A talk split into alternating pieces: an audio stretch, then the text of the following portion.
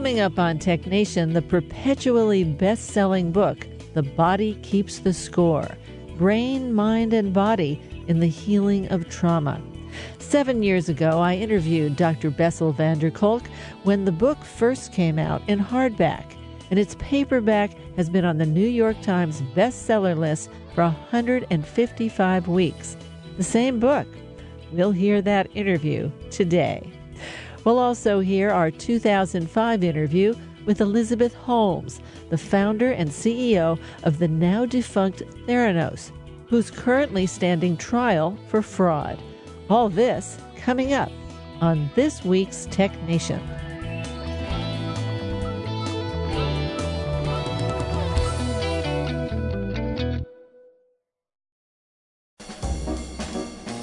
Let's Take Five with Moira Gunn. This is 5 minutes.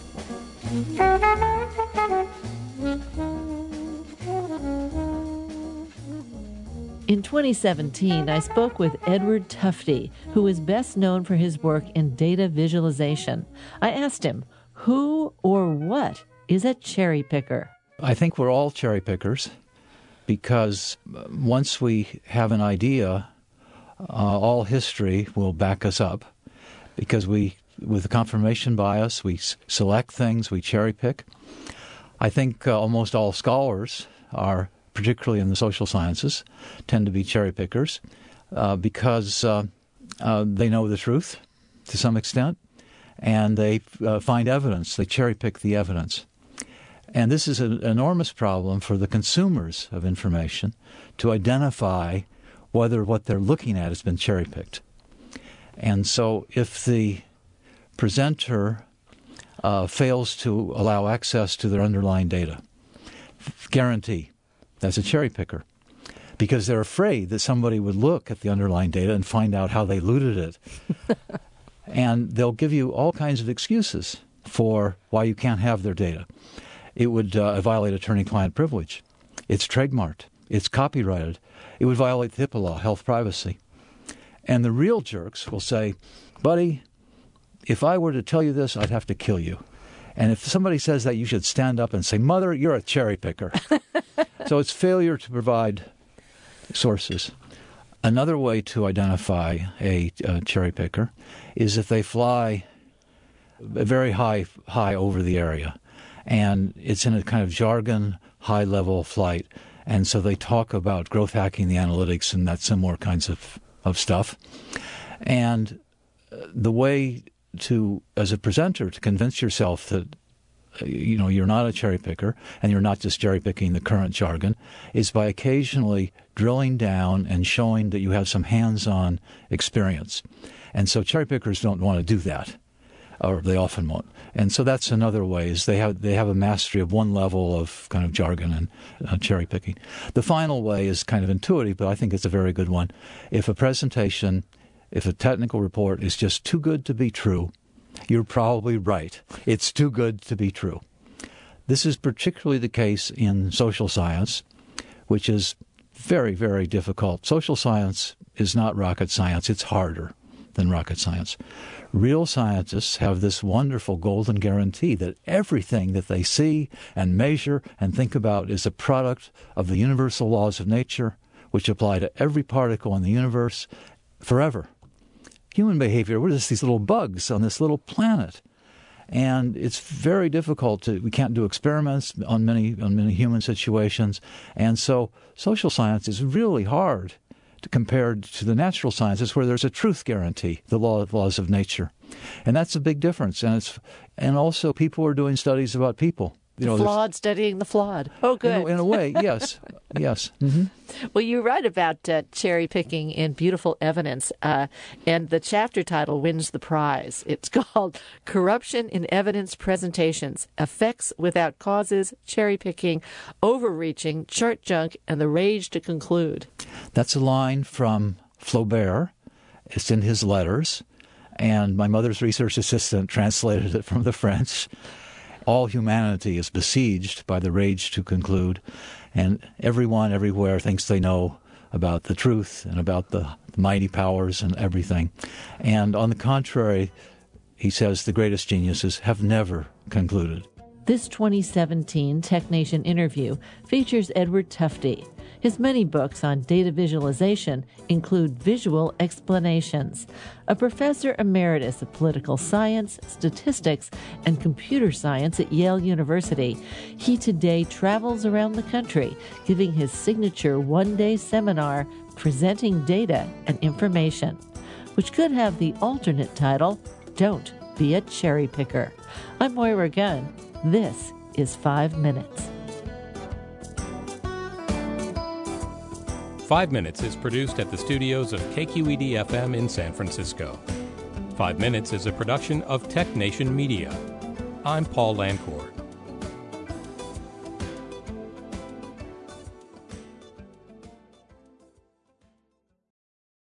From San Francisco, I'm Moira Gunn, and this is Tech Nation.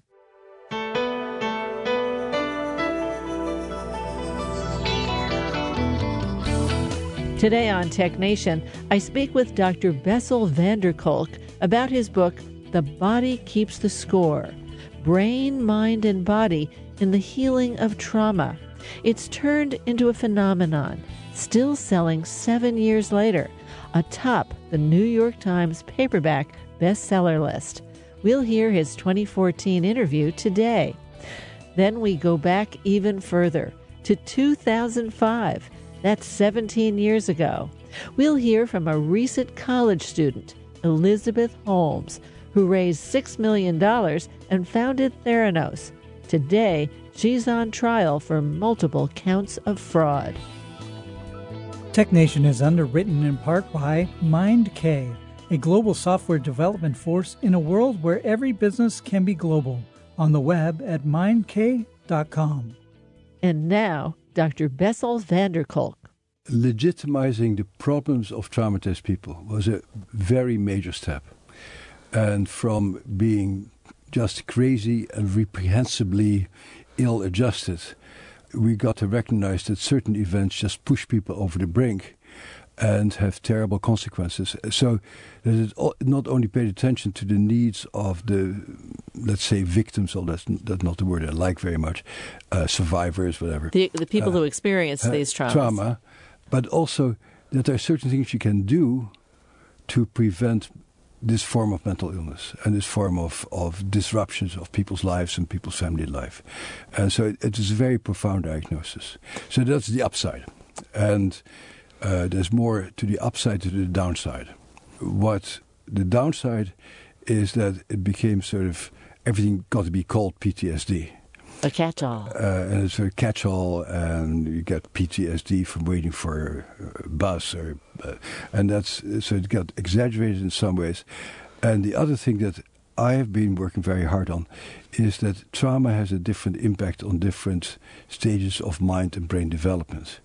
And so all trauma is not the same, and being traumatized by a stranger, an accident, or an assault as an adult is a totally different mind-brain experience than being molested by your own parents or abandoned as a small child. And sadly, my profession has yet to make the distinction. And that is very bad for people who have had those very early experiences, because it leads to much more complex consequences. Well, you've just actually pointed out a number of things that have been sort of enlightened by your book, and that PTSD used to sort of be known by its characteristics. You can't sleep, you're overindulging in some kind of self-medicated activity, you might be aggressive. I mean, there's all this big list. But you're, in a sense, taking it on the inside, if you will.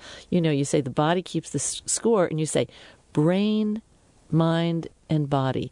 What's the effect on the body? What's the effect on the brain? And what's the effect on the mind? So, first of all, we are our bodies, and we forget about it. And the job of the brain is to keep the body alive and the body going. For my book, I looked at all the Nobel Prize speeches given on brain and behavior. And every single one of them, from Pavlov in 1904 till Aylman 1991, says something about the brain is there to keep the body alive, to keep the body moving. And my favorite quote is Roger Sperry for his 1981 Nobel Prize speech. He says, the brain is the organ that keeps the muscles moving. It has a few other secondary functions. And so it is about the body. And trauma is very much about the body because it's about getting trapped and having inescapable shock. Something happens to you, stuff happens to people all the time, and we are very resilient because as long as we can move and do something about it, we're going to be okay. We're an astoundingly resilient species.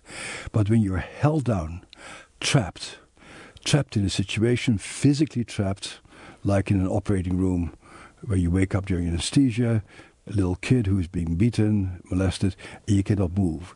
The inability to move and do something is really at the core of becoming traumatized. Now, we can say the brain is driving the body. Where does the mind come in? The mind comes into interpretation of what you make of it and the meaning you make of it. And the mind is what we share with each other. And so mind is culture. And so different cultures interpret all that subterranean body stuff in a different way. And one of my favorite things to do is to teach about trauma in parts of the world that have a very different culture from ours. And noticing that they have the same core symptoms, but how they talk about it is profoundly different from one culture to another. And what they do about it is different from one culture to another. Now give us some examples. For example, our culture, which is sort of derived from European culture and mainstream culture, when we think about terrible things, the way you deal with terrible things is by gulping alcohol. That's the old white man's tradition. If you feel bad, you take a swig. And indeed, traumatized people swig a lot.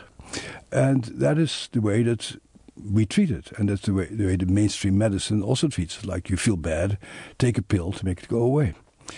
I think all cultures have some of that. But other cultures, like in China, people start moving their body in funny ways, and they call it Qigong. And when you start practicing Qigong, you're able to calm that body down without the use of drugs. Or in India, people do yoga, and again, you calm your body down without using drugs. Or in Africa, people do drumming and moving together in synchrony. And moving in synchrony with other people is, as everybody knows from experience, you cannot be in sync with somebody without having a sense of joy and belonging. So my hunch is that tango dancing is probably as good a treatment for trauma, possibly, as sitting down and telling a psychologist about how bad you feel. Not that one excludes the other, but this. So the different cultures have different ways of dealing with bodies that feel frightened, upset, and helpless. And Western culture doesn't have much of that. Now, you already answered another question I had, but I'd like you to go deeper into it, and that is that all trauma is really not the same. Right. If you witness it versus it happens to you, if it perpetrated on you by a complete stranger versus someone you love and trust. Right. Do we have degrees of trauma? How do we describe these differences? I see, to my mind, there's two systems in the mind-brain. One of them is the danger system that gets very affected by trauma, and the other one is our attachment system. And we are social animals, and much of our brain is there to connect with each other, to collaborate with each other, to divide our labor, to communicate our needs, etc., etc. And that's a different brain system. And a very large part of the brain is occupied by that. And so if trauma occurs in the context of intimate relationships and somebody who you depend on and sleep with or who core to your being you, somehow, if that person messes with you, then the whole notion that we are there for each other to comfort each other and to collaborate together start collapsing. And then a whole other series of problems start emerging having to do with trust, collaboration, relaxation, and so generally feeling that you belong and you can collaborate with other people. And so that becomes a very large part of having been traumatized in the context of close relationships, which is a much more common problem, actually, than being hurt by strangers. Well, how common is that? There's probably... I know that there's more women who have been killed by partners since 2001 than soldiers who have been killed in combat. There's more kids who get killed by guns than get killed by leukemia. So these are gigantic numbers. These are big numbers. 1 million kids a year get reported for child abuse and neglect. These are huge numbers. and it makes the whole issue a gigantic public health issue. Because if you get molested and hurt as a kid, your chances to become a well-functioning, productive adult go seriously down. It doesn't necessarily condemn people to never lead a productive life, but it makes it much harder. How does it manifest itself later on? Later on, in terms of very much about not being able to catch the wave with other people, not being able to feel comfortable with people, not being able to put your own needs in context of other people's needs, collaboration, feeling safe, seeing that somebody else has a bad day and not overreacting to that, or noticing that you have a bad day and not spilling out all over the place, things like that. You're listening to Tech Nation. I'm Moira Gunn. My guest today is Dr. Bessel van der Kolk, with a postdoc from Harvard. He's a professor of psychiatry at Boston University Medical School. Dr. van der Kolk is founder and medical director of the Trauma Center in Boston and director of the Complex Trauma Treatment Network of the National Child Traumatic Stress Network. With several scholarly books and over 100 scientific articles, he's here today with a book meant for everyday audiences. The Body Keeps the Score, Brain, Mind, and Body in the Healing of Trauma. Now let's turn to recovery, whether it's recovery immediately thereafter or recovery later on. Right. What are the tools we have today for recovery? Well, very big distinction, the right after and the chronic issues. Because the acute issue is that something terrible has happened to you and you get stuck in a state of fear, terror, and disbelief and helplessness. If acutely there is somebody there for you or people there for you who make you feel safe, who say, oh my God, it's terrible what happened to you. They recognize the trauma. They recognize it. The trauma is out there. People respond to it appropriately and nobody blames anybody. The prognosis is generally very, very good. Yeah. What really makes a trauma oftentimes is not the event itself, but the fact that you feel too ashamed about what happened to be able to talk about it. You feel you cannot talk about it because the people who you should talk to are the perpetrators. You get covered with patriotic slogans instead of being able to tell things. And also, having done things in the context of having been traumatized. For example, a soldier who goes to war, sees his best friend being killed, and in response to that does something that I think most of us would do. They commit atrocities, because if your best friend gets killed, you go on a rampage. That sort of makes sense to me in a way, in those extreme situations. Striking back. Striking back, like you go crazy when you see something terrible happens to somebody you love. And then they do that. And then they say, oh my God, I'm a monster, look what I've done. And then you cannot talk about it anymore. And then you really live with that horrible feeling of what you have done and what you have experienced, which to some degree is also oftentimes true with kids who have been abused or kids who are sexually molested, is that they blame themselves for having gone along with the perpetrator, of having accommodated themselves to the perpetrator. So in the long range, people's feelings about themselves and how they have come to despise themselves for how helpless they were and how afraid they were and how they didn't offer resistance, that they feel like they invited it. I know a lot of incest victims who say, I loved my daddy or I loved my uncle, and so this must have happened because I loved him too much. So it's my fault. Mm. Huh? And then saying to somebody, oh, you were just a little girl and it was his responsibility, makes absolutely no difference because it's the wrong part of the brain. And so your rational part of your brain knows that no 4-year-old should be responsible for their sexual activities. But that part of the brain is not in charge of that basic understanding. It's very primitive, very elementary. It's in your survival brain. It serves your attitude. It becomes part of your map of the world. So the deeper part of your brain has a map of the world of you, who you are in relationship to your surroundings. And that map of the world has nothing to do with reason or understanding. It has something to do with your experience of how you affect your surroundings and how your surroundings affect you. Now, can we get to that part of the brain? We can get to that part of the brain, but not through understanding and reason.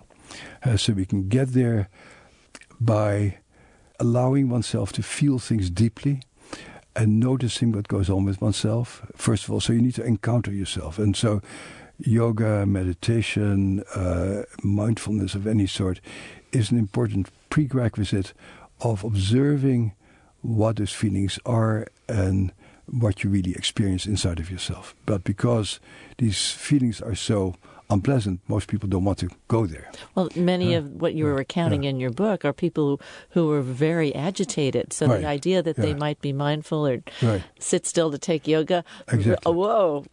Well, you don't have to sit still to do yoga. That's a great thing. But that's why we do yoga. Calm down and be very deliberate. Right. Yeah. And so we know that meditation activates the part of your brain that allows you to get access to that animal emergency brain. The part of the brain called the medial prefrontal cortex gets activated. The more still and self-observant you become, the more you activate that part of your brain, and the more you get to tolerate and live with and befriend your internal experience.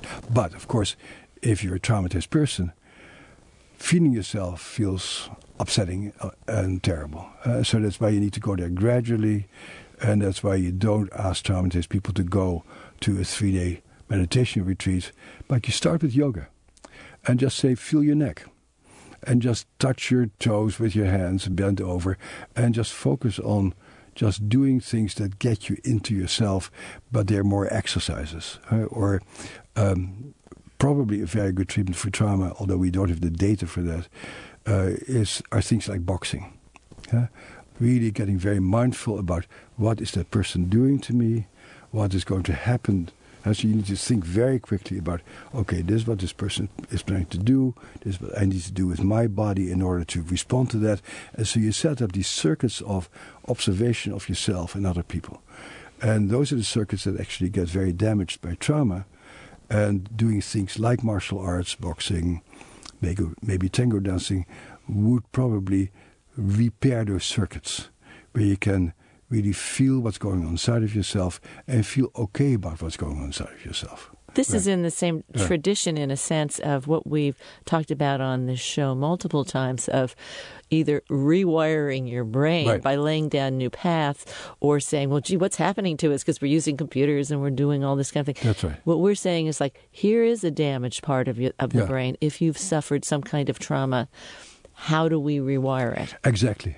And so what we have really learned most about in the past 20 or 30 years now is what part of the brain gets damaged by trauma, and how the big impact is very deep down in our brain, in our reptilian brain. Like putting right the base of your skull, neck there. Yeah. It's deep in there. It's our little reptilian brain, the brains that we have when we come into the world as little babies. There's nothing there, and that's the part of our brain that makes us hungry, afraid, eat, sleep.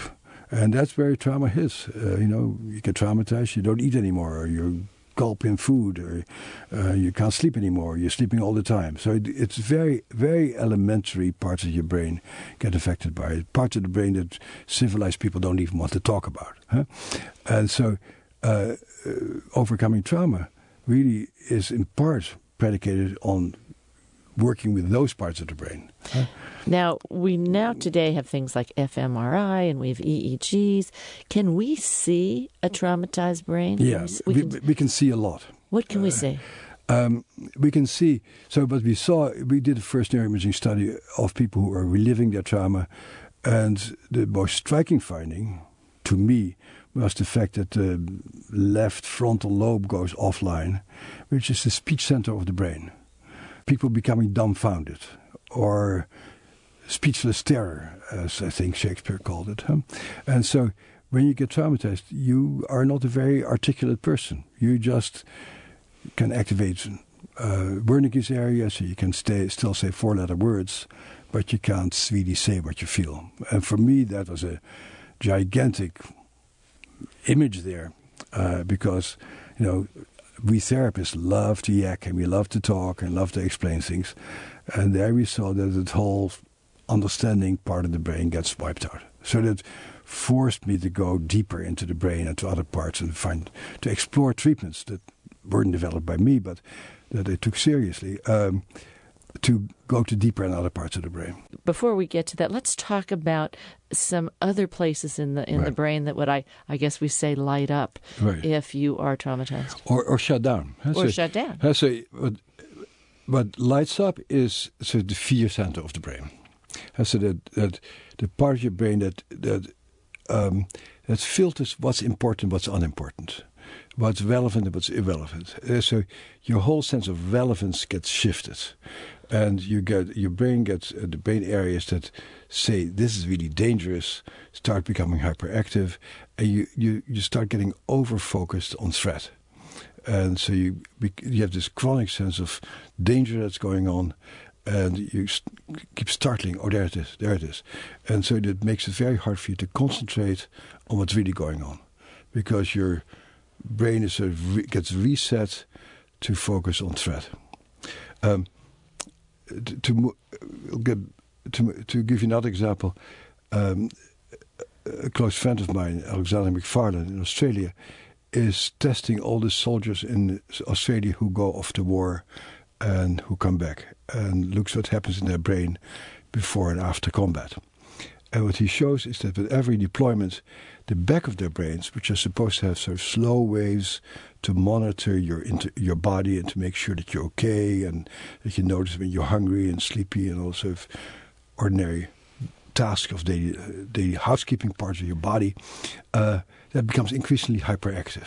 So you increasingly feel under threat and that something is wrong in a sort of very subliminal way, because that's not a reason part of your body, of your mind. It's just a detection part of your brain. Your frontal lobe activity becomes more and more slowed down, except when you're under threat. So it becomes very hard to just enjoy what's happening right now, because your body is continuously agitated, and when somebody smiles at you, or you hear a nice piece of music, or it's a beautiful day like it is today, you can't take it in, because the part of your brain that's supposed to be there fully present here and now is gone. It's not totally gone, but it has decreased activity. And in that regard, actually, it's very similar to kids with ADHD. Have slowed waves in the frontal lobe, and it makes it hard to inhibit yourself, to say, don't do this right now, this is not the right thing to do, but it also makes it hard to just enjoy the moment and to play with your kids and to say, what a cute little kid I have, because that threat keeps going on in your brain. You're listening to my interview with Dr. Bessel van der Kolk about his 2014 book, The Body Keeps the Score: Brain, Mind, and Body in the Healing of Trauma. We'll talk more after a break.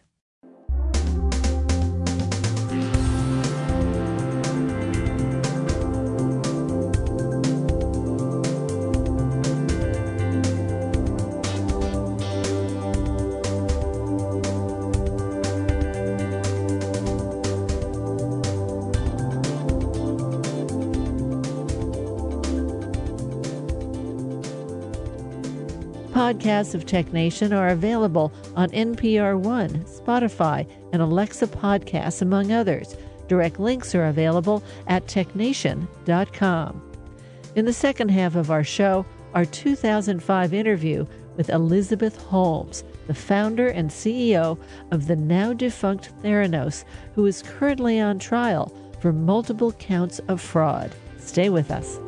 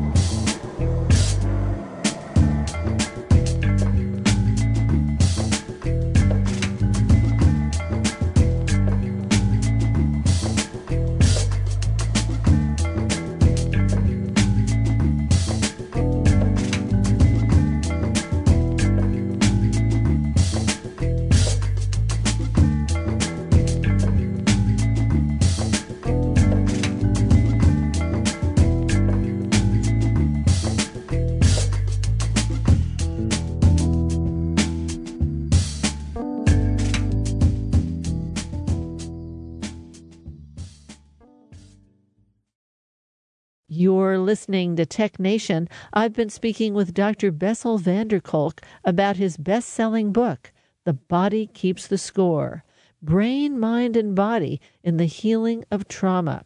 At this writing, with 155 weeks on the New York Times paperback bestseller list. One thing that's clear is that one person's trigger can be another person's comfort. Absolutely. All our brains are different. And so when you say, I have the perfect treatment for traumatic stress, I always say, shoot at people, because, you know, nobody has the perfect treatment for traumatic stress. You may have a very good treatment for that particular person, but one size never fits all, because different traumatized people have different settings of different parts of their brain that need to be very carefully attended to. An example is the threat detection system of your brain, or it's actually more significant, what is existentially important for me. It sits in the right amygdala. And so I have this very early in my career, a girl, very blonde, 16-year-old girl comes to my office. And later on, it turns out she had been kidnapped out of a Scandinavian country for a child pornography ring in the U.S. Mm. And she walks into my office. She hears my accent. And she bursts out crying and said, I'm home. Because somehow my Dutch accent reminds her of the Swedish that she heard as a little kid. So that is the good part of it. The bad part of it, I saw two Dutch women who were molested by their fathers or uncles or something as kids, who moved to America in part in order to get away from all of that. And then they walk into my office, they hear my voice, and they immediately start seeing me as a perpetrator, because the sound of my voice reminds their primitive part of their brain of their perpetrator. Their frontal lobe doesn't know what's going on. They just develop an intense sense of dislike and say it is because I said something or some damn excuse, because the frontal lobe always makes, it's a meaning-making system. So we always make sense out of whatever we do, even though when we do the neuroimaging, we see, oh, what's really going on is that that threat system of the brain gets activated, you feel frightened, and now you have to make an explanation of why you feel so frightened. So who your therapist is really huge, huge difference. I think that the face and the voice of your therapist are very powerful change organs. I mean, faces and voices is how we wire our brain. As infants, that's all we have. We have touch, we have our mother's face, our parents' face, and the voice. And that wires our map of the world, who is safe. There's actually quite a bit in my book about that synchrony of voices and faces, because we have learned a lot about, from attachment researchers, about when you have a feeling and the person who's with you moves their face and their voice in synchrony with you, you feel safe and you feel understood, and you can sort of set up a dance, and you get an internal notion that if I start getting upset, sooner or later that other person will get back in sync with me and I'll start feeling better. So that's at the core of our brain system, is that interpersonal neurobiology of how we soothe each other, feel safe with each other. But if the person who you're with as a kid freezes their face all the time, and you don't have the sense that you can light up a room, that anybody is happy to see you, you will have a map of the world of yourself as a bad, useless individual. And you can win the Nobel Prize, and you still will have this fundamental sense that I'm a useless person. Never be good enough. You'll never be good enough until you rewire that part of the brain. So let's talk about rewiring. Right. There's all kinds of things you talk about in your book. Let's start with something called EMDR. Uh-huh. What's that? So EMDR is this very curious treatment that Francine Shapiro invented. And I've always been puzzled. It's so simple. Why that wasn't invented 3,000 years ago, because it's so simple. And basically you call up the memory of what you saw, heard, felt in your body, just the sensations. And then you ask people to follow your fingers when you move them from side to side in front of their eyes.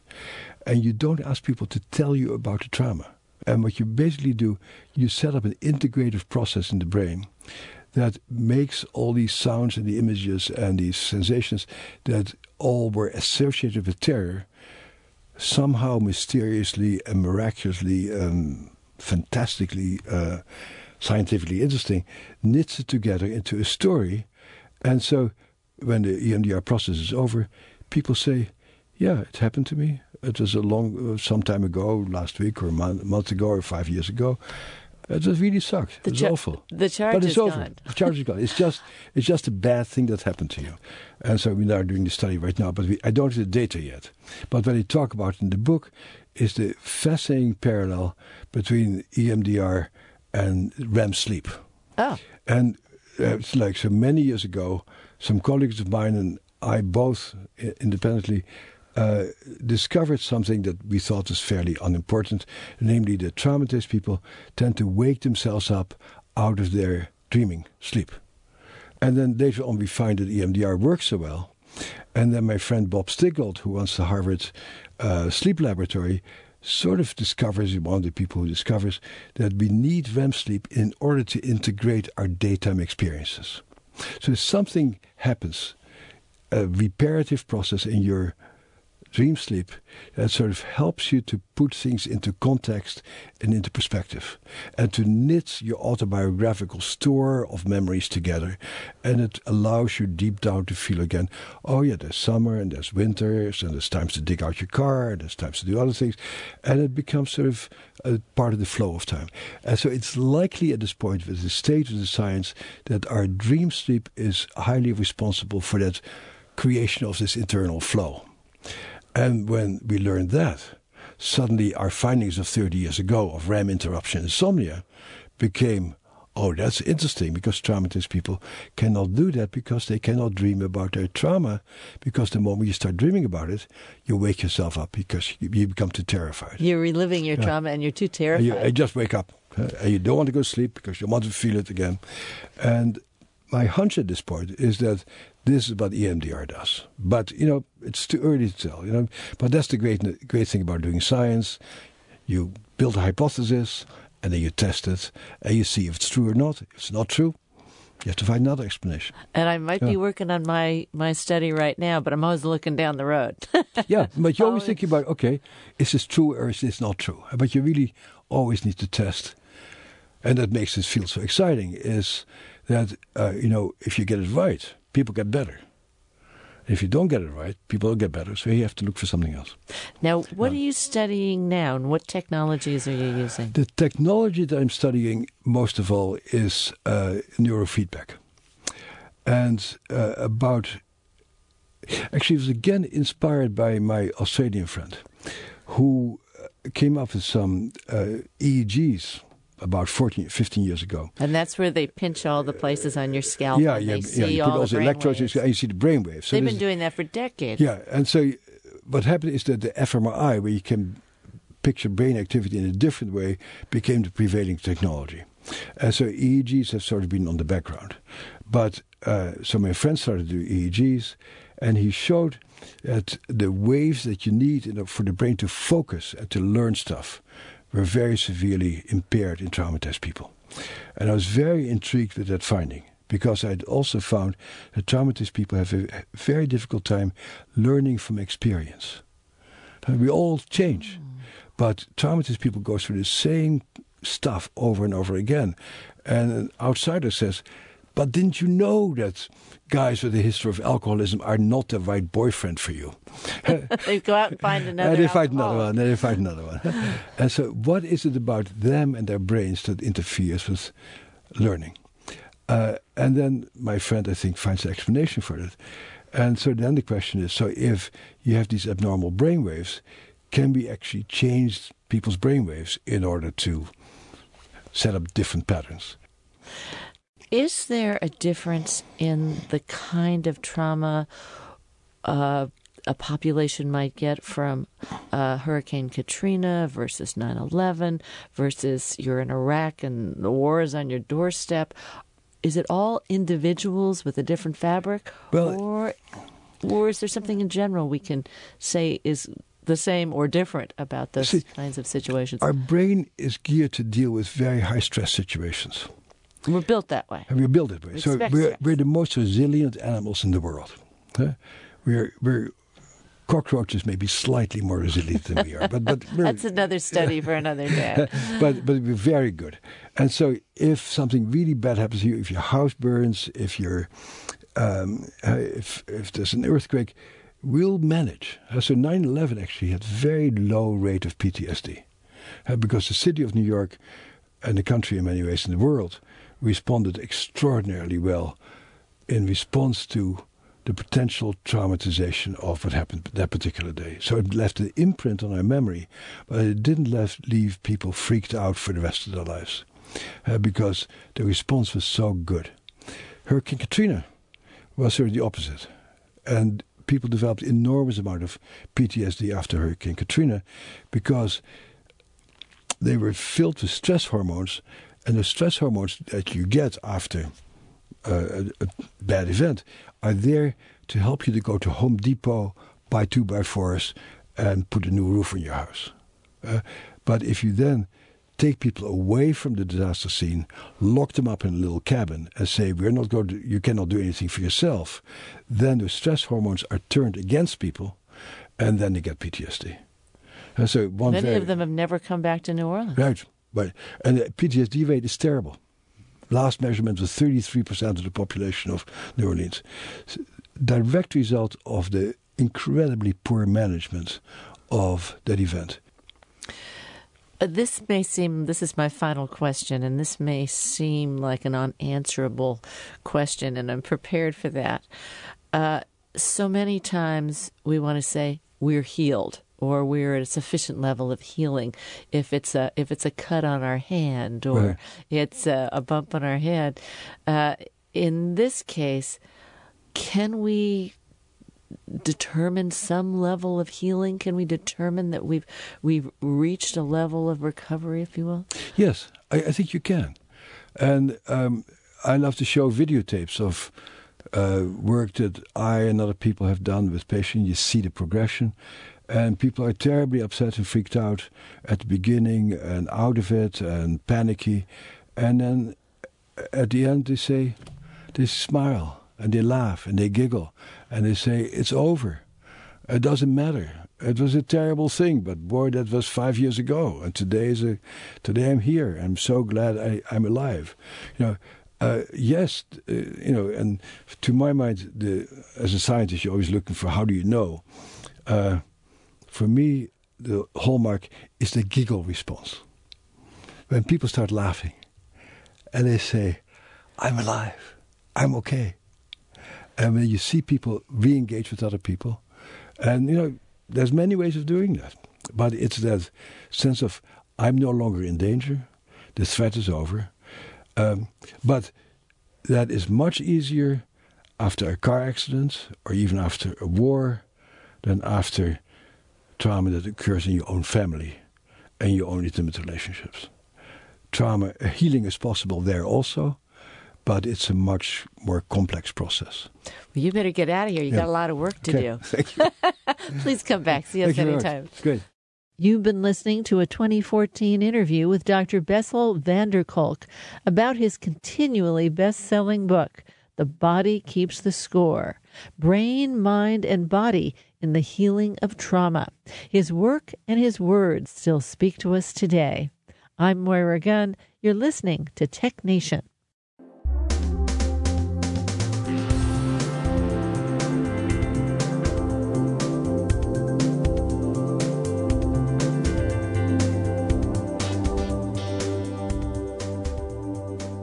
"17 years ago, almost 2 decades, a young woman came into my interview studio at KQED, and she was already the talk of Silicon Valley. She should have been just finishing college, but she had already raised over $6 million for her vision and prototypes. She was none other than Elizabeth Holmes, the founder and CEO of Theranos, who would go on to raise $1.3 billion. Theranos has been shut down, and she's now on trial for multiple counts of fraud. Today we air, for the first time, our unedited raw interview with Elizabeth Holmes, It was recorded at KQED in San Francisco on April 21st, 2005, and in its edited form, first aired on May 3rd, 2005 in the Biotech Nation segment of Tech Nation. And one other thing. She said something right at the very end that I just didn't catch at the time, but I did when I listened back. Let's see if you can pick it out as well. And now, Elizabeth Holmes. If I use traditional words to describe what we're doing, it's hard because people then associate it with conventional processes for analyzing drugs and development or whatever aspects we may be applying our technology to. But I'm a visual person, so generally when I talk about it, I like to sort of write it down and display it and say, okay, look at the processes it's done traditionally, and now take each component and look at us putting both actually with respect to our technology, new components together in a certain way, as well as with respect to the process and taking different parts of the process and basically condensing them. Great. It's hard. That's the challenge. And the funny thing is that visual words work really well on the radio. Yeah. Because people are driving along or whatever, and they see a vision. It sounds funny, but it's a good thing. Okay, you roll it. All right. The Center for Drug Evaluation and Research at the FDA has just reported. Yeah, it's me with the mouse, the creaky sound. So, no. I'm glad you did. Okay. The Center for Drug Evaluation and Research at the FDA has just reported that in 2004, over 400,000 Americans reported adverse drug reactions and 100,000 Americans died. And on the benign side, other research shows that 40 to 60% of all patients don't benefit from drugs they're prescribed. Why can't we figure out in advance who will have an adverse effect and why certain drugs aren't going to work? Well, I think that part of it has to do with the fact that there is no mechanism in place to deal with monitoring patients on an individualized basis today. So when we began Theranos, what we focused on was creating a customized medicine tool that could be used in the home by every patient so that every day a patient could get real-time analysis of their blood samples and look at not only how drugs are reacting in their body, but how other, may it be metabolic or physical sort of factors, contributed to how well a given drug worked in them as an individual.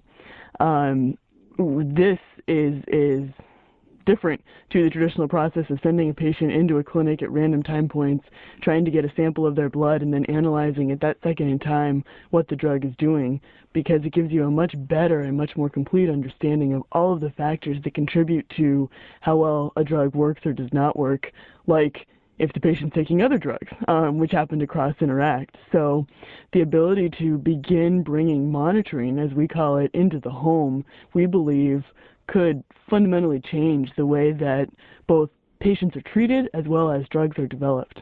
I guess right now it's called the RDX Metabolic Profiler. That's absolutely right. Well, we'll get those marketing people on that. I think it may be called something else by the end, something handy by the end.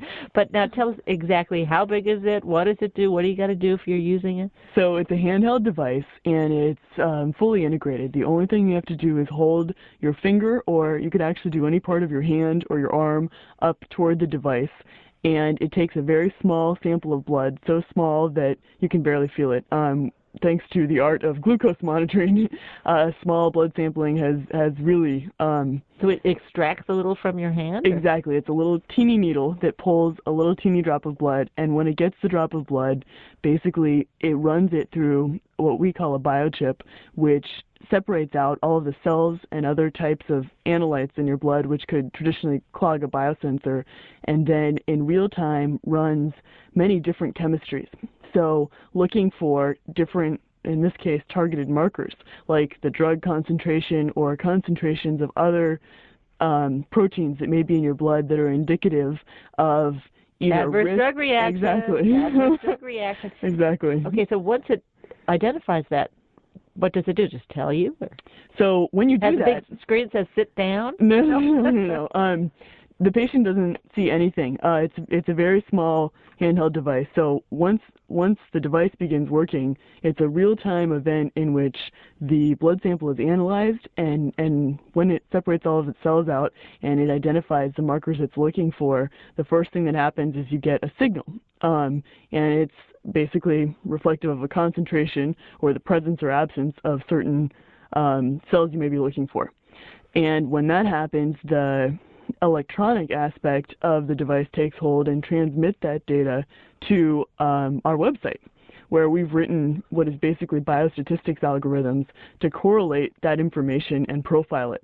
So we're actually in the process of redesigning our website so that patients and physicians can log in, and a nurse can monitor this data and then say to the patient, you know, you're fine.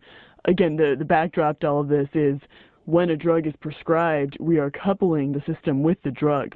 So if you know when you go to get a drug that you have risk of an adverse event, or you're not sure, or you're nervous about it, you can monitor yourself for a month and then evaluate whether or not that drug is the best drug for you. Let's see, how do I want to say this? Okay, so we got the wireless portion and we got the thing. Okay, I've got to ask you, does it hurt to have the drop of blood extracted? I can tell you personally, I hate needles. They make me want to faint. And I am fine with doing this drop of blood. We've actually found that, and we're talking really, really small. You can barely see it. But if you poke yourself in the arm or on actually the palm of your hand, it doesn't hurt as much on the finger as if you do it on the fingertip, because there's many nerves in your fingertip. So it's more of a pain site, whereas your arm has thicker skin. So you actually get an even smaller drop of blood out, but you don't hit the nerves that make you feel pain. I mean, and you've got plenty of blood to do your assay. Oh yeah, absolutely. That's the beauty of the technology, is that we're really talking about miniaturization. Now, a lot of people are saying, well, she's president and CEO, you know, where are all the engineers that built this? This is built around your patent. Yeah, that's true. Part of the culture of our company is to make sure that we are fully integrated. So people who are working on business development, people who are working on marketing, everything revolves around the engineering aspects and the technology aspects, and continually striving to be really the leader in creating an industry around these personalized monitoring systems.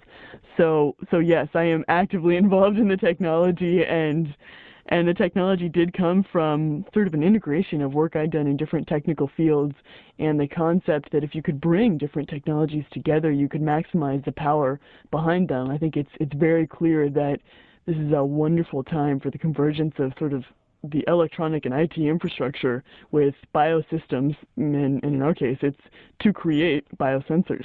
Well, if this is a job interview, I couldn't ask you, but I can ask you, and it's the radio, so people are surprised. How old are you, Elizabeth? I'm 21. You're 21. Yes.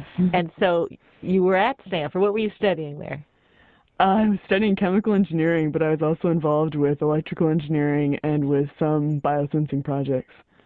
And okay, so you were doing all this. Did you actually build a new technology while you were there, or did you drop out to do that? I actually did build other new technologies while I was there. I was working on a project for a major pharmaceutical company, a wireless biosensor, and I was working on another microfluidic project, basically dealing with fluids in very small volumes, which is relevant to what we're doing now. And then actually left Stanford to go work in Singapore.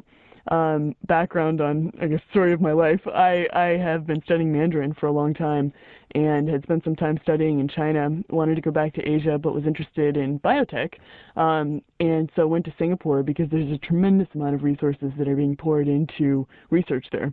And got the opportunity to help develop a novel protein microarray, and was looking at that technology and thinking about the types of sensors I built at Stanford, and realizing that if you could integrate the ability to do high-throughput screening, meaning the detection of many different types of markers, into a little teeny chip, like the ones that we had expertise building here, you would really have a powerful sensor and truly a platform with respect to the ability to say, look, we're going to work toward monitoring anything, anytime. What's the status of the device today? Is it still just a prototype, or where are you? Okay, so our first applications are actually in monitoring acute painkillers. And that device is going into sort of the production phase. We hope to release it actually to a pharmaceutical partner around mid to late this year. So you're almost there. You're almost in manufacture. Oh, absolutely. I think it's an iterative process because what we look at is the ability to monitor different things just based on changing this little cartridge that slides into your handheld reader. So we've got the reader. Now we're developing a series of different cartridges for different purposes. That's great. I think I want to do one more here. Now, how much money have you raised thus far in venture capital funds? So in venture capital funds, we raised just over $6 million, and then we've also raised money from private investors. Uh-huh. Okay, and you're 21. Yes. Okay, I'm going to go tell my two children. They better get off their duffs, Elizabeth. And I have one more question left for you. What Absolutely. Are you going to do when you're 30? This. We have ideas, and actually the way that we structured our company is to build what we call an innovation division. And already we have next generations of this product in prototype form in-house. And that is with respect to miniaturizing the system to make it faster, to make it more high throughput, to put it into all sorts of different types of devices that can take us to the point where this is automated and you don't even have to touch your finger on the device. No pain. Elizabeth, no pain. No pain. No pain. That's the objective. This has been terrific, Elizabeth. Come back, see us all the time, every time. We really will see us again. Elizabeth, come back and see us anytime, and we really look forward to seeing you. All right. Thank you so much. You've been listening to the unedited, raw 2005 Tech Nation interview with Elizabeth Holmes, the founder and CEO of the now-defunct Theranos, currently on trial for multiple counts of fraud. And what was it she said that I didn't catch until recently? At the very end, she said that they had already, quote, next generations of this product in prototype form in-house.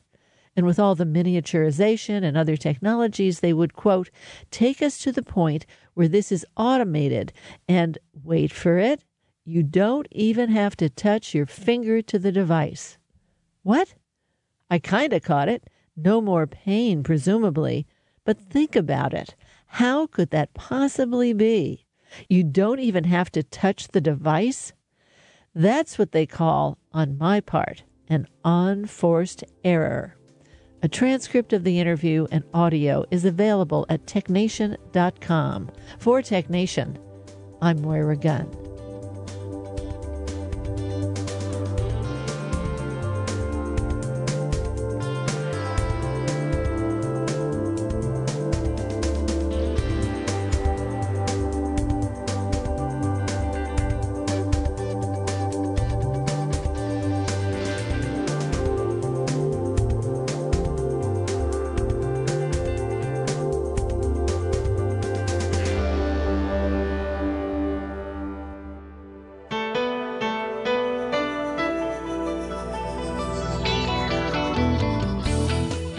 Tech Nation and its regular segment Biotech Nation are produced at the studios of KQED-FM in San Francisco. Executive producer is Matt Gardner. Our theme music was composed by Ann Nachtrieb-Zessiger and Robert Powell, with title creation provided by NameLab Incorporated of San Francisco.